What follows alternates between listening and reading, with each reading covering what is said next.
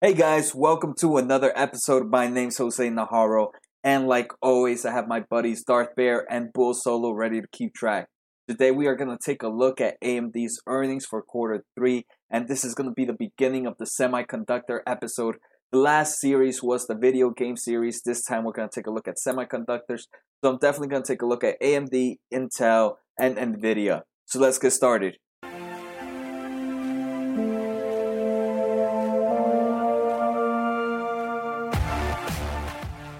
So all the information that I found here comes from AMD's investors website. I also took a look at Seeking Alpha to take a look at their transcript of the earnings call, and I obviously went through the 10Q report. So right off the bat, the first thing we're going to take a look at is revenue. And revenue here, earnings was July 30th, 2019. Earnings per share were 8 cents. It beat by 0 cents, so it, it met expectations. Revenue was $1.53 billion, and revenue did have a surprise beat of $7.63 million. It did meet earnings per shares results, and it actually beat revenue surprise by a bit. So, for that reason, we're going to give the first point to Bull Solo to start off the game. Next, we're going to take a look at revenue breakdown, and here we just want to see how this revenue that it collected is broken down. In theory, we don't want to see revenue to be all focused in one sector of the company because if that sector goes bad, um, the rest of the company can go bad. So here we can see AMD is pretty much broken down into two categories. versus computing and graphics. And in computing and graphics, for those that don't know, this is where their GPU and their CPU servers, um, CPUs are at. Next, they have the enterprise embedded and semi-customs, and here's where they have the EPYC server, which is the uh, huge server CPUs, and they have the semi-custom semiconductors. So here you also see stuff for PlayStation 4, Xbox 360, and any generation custom chips that they do will be found here. So we can see net revenue, a huge portion of net revenue comes from computing and graphics. So net revenue this quarter collected $940 million. Enterprise, embedded, and semi-custom collected almost $600 million, $591 million. But even though it has um, revenue here, you can see is broken down. Two thirds comes from computing and graphics, and about one third comes from enterprise, embedded, and semi-customs. But operating income, so this is the income, comes uh, more from enterprise, embedded, and semi-customs. So that's one thing, one thing to take a look at, right? So even though a huge portion of the net revenue comes from computing and graphics, we see that a majority of the operating income does come from enterprise, embedded, and semi-custom. So I do like this breakdown, even though computing graphics contains such a high net revenue, we can see that it's not the big portion of the company. We can see that the company, even with $600 million of net revenue and semi-custom, it can still produce a lot more operating income so I do definitely like this revenue breakdown, and for that reason, Bull Solo gets another point. Next, we're going to take a look at just some something on how their inventory is looking. So this is inventory from June 29, 2019, which was their quarter three, and, and then from December 29, 2018. So right now, the company is sitting in about $125 million of raw material. The company, same time six months ago, was sitting at 134 million in, in raw materials. So I definitely like that raw materials went down. That means this company is producing materials and it's not wasting it's not wasting away. So I definitely like to see a drop down in that. Work in prog in process. So this is inventory that's being made at the moment. Work in process six months ago was 354 million.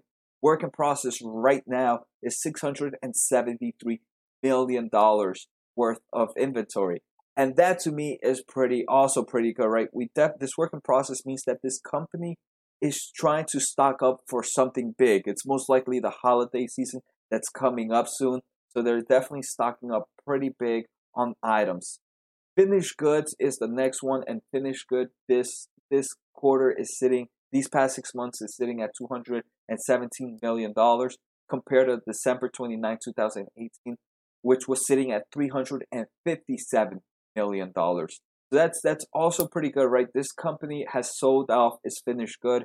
It has less finished goods than it did in December 29, 2018. And that to me means one thing that this company is selling its inventory. So even though the total worth of inventory is worth more now than it is then, they do have less finished goods. So that means material is being sold. They have less raw materials. So that means they are making products with their materials.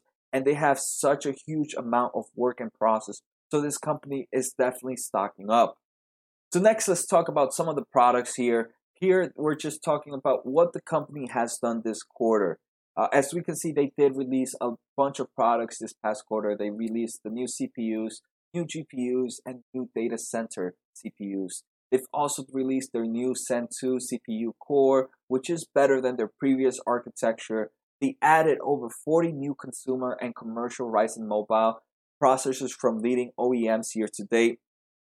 So that to me is always good news. I remember about two years ago, you would not find a laptop with a Ryzen or an AMD or an AMD CPU, and now you go to Best Buy, you go to Amazon, and it's pretty. It's you start to see them more frequently. So that's definitely great news.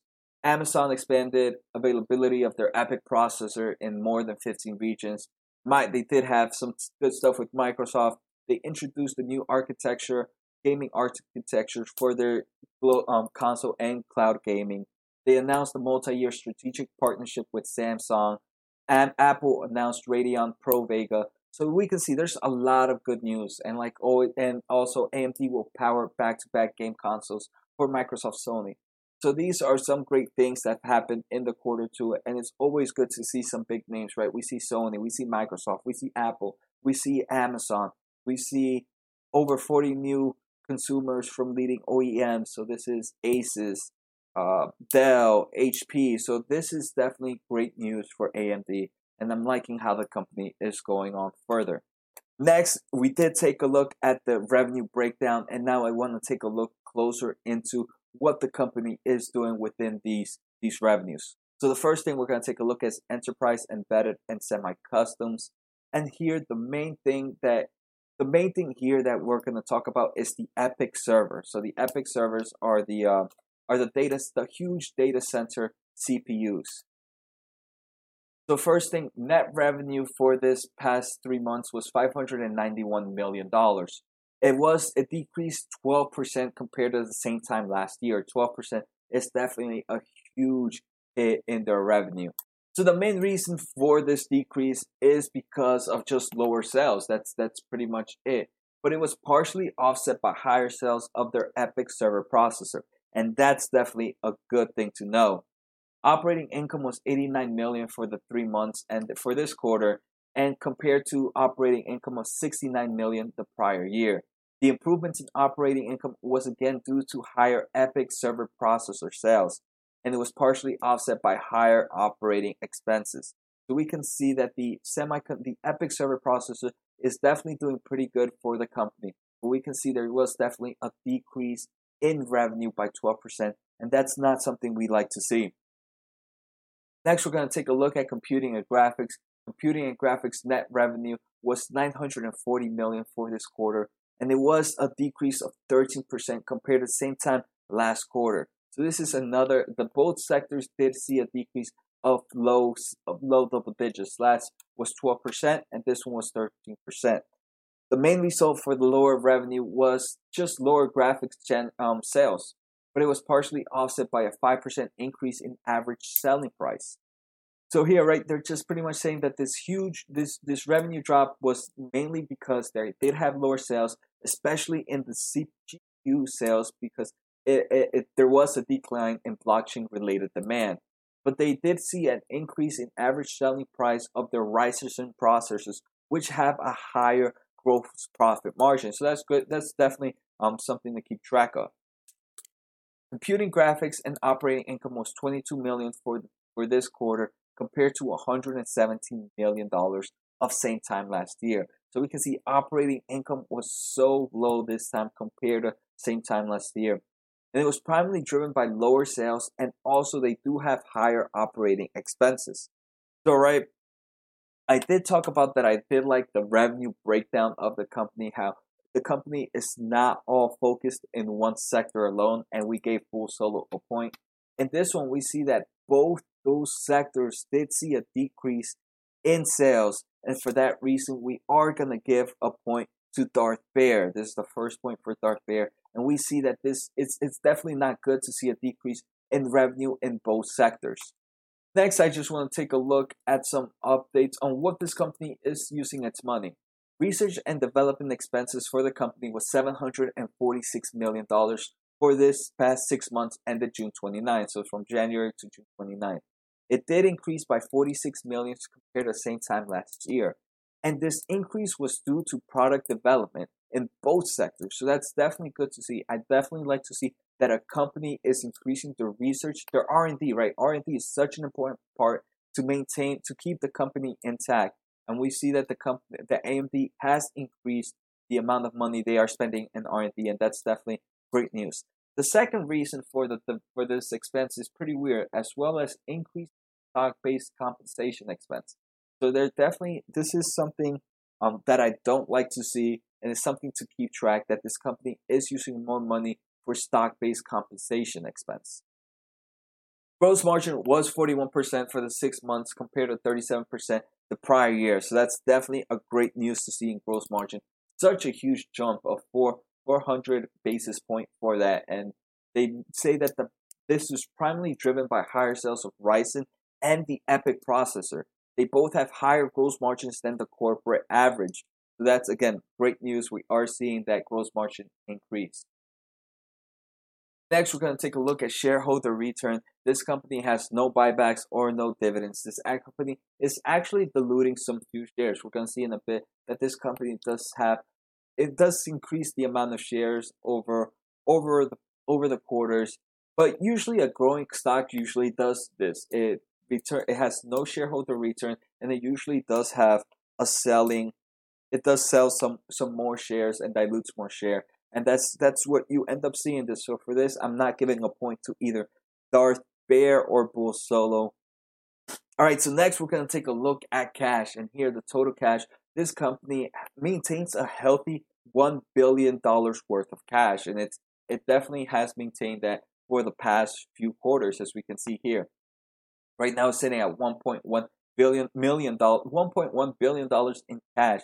It used 70 million in the past in this past quarter to pay off asset-backed loans. So this company definitely has a healthy amount of cash.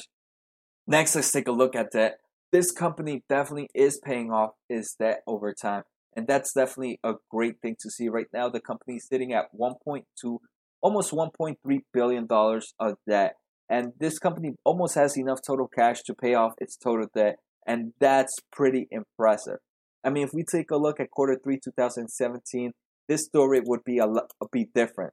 But now quarter two 2019 is uh, definitely a whole different story. Now it seems to be a one to one ratio. When back then it was almost a two to, a one to two ratio. Uh, so here we can see the debt and its timeline. The next the next time this company owes any money is in 2022, followed by 2024. Then the next one is 2026, and that makes that 2026 is where most of the uh, debt comes off at 805 million dollars. That's about 70% of the total debt and that one is only a 2.125 interest convertible senior notes. So that's great, great news. This company has no debt to pay off until until 2022, um, and that's such a long time for that. So for that, Bull Solo gets another point. This company has good cash, is paying off. It has a nice cash to debt ratio, and the debt is not due for a long time from now. Finally, these are some bad things that we need to consider, right? These are things that could happen, and it's always the risk of investing. With AMD, these are the most important things in what I believe, right? The biggest thing is what if Intel has a secret CPU cooking up? What if NVIDIA has a secret GPU cooking up? What if one of the Ryzen's or their EPYC processors becomes a target of some form of virus or malware? What if slowdown in China continues? So all these are pretty much the dark side of this company. And if any of these happen, it can definitely hurt the company in the long run. Next, we're going to take a look at the outlook based on analysis. And this right here, we can see that the company is a growing company. We can see for December 2019, this company is estimated to make 62 cents per share. And that would give the company a forward PE ratio about 50.85. on this on the following year of 2020, this company is estimated to make a dollar and four cents. That is actually a huge jump compared to the 60 cents. And we can see that forward PE ratio drops all the way down to 30 to 34 cents. And we can see even from revenue, this year the company is expected to make $6.75 billion of revenue, and next year is expected to make $8.41 billion of revenue. A huge jump in revenue, and we can see that this is definitely a growing company.